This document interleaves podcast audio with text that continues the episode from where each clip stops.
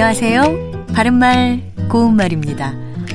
KBS 1텔레비전에서 방송되고 있는 우리말 겨루기에서 나왔던 문제를 짚어보겠습니다. 오늘은 우리말 달인 도전 1단계 문제로 두 개 중에서 맞는 표현을 맞히면 됩니다. 먼저 어묵꼬지와 어묵꼬치 중에서 어느 것이 맞을까요? 어묵을 꼬챙이에 꿰 음식물은 어묵꼬치입니다. 이와 마찬가지로 떡을 꼬챙이에 끼워 구워 먹는 음식은 떡꼬치겠죠.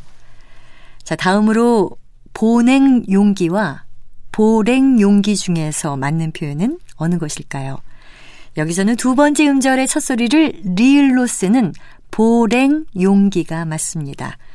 보랭에서 랭은 찰랭자를 쓰는데 이 한자가 단어의 첫 음절에 올 때는 두음 법칙에 따라서 냉으로 쓰여서 냉장고, 냉탕처럼 쓰지만 두 번째 음절 이하에 올 때는 원래 음 그대로 랭으로 표기합니다.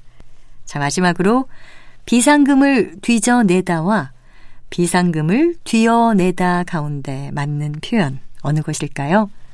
여기서는 비상금을 뒤져내다가 맞습니다.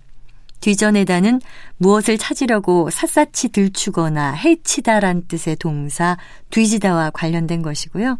그래서 뒤져내다는 샅샅이 뒤져서 들춰내거나 찾아내다란 뜻이 있습니다.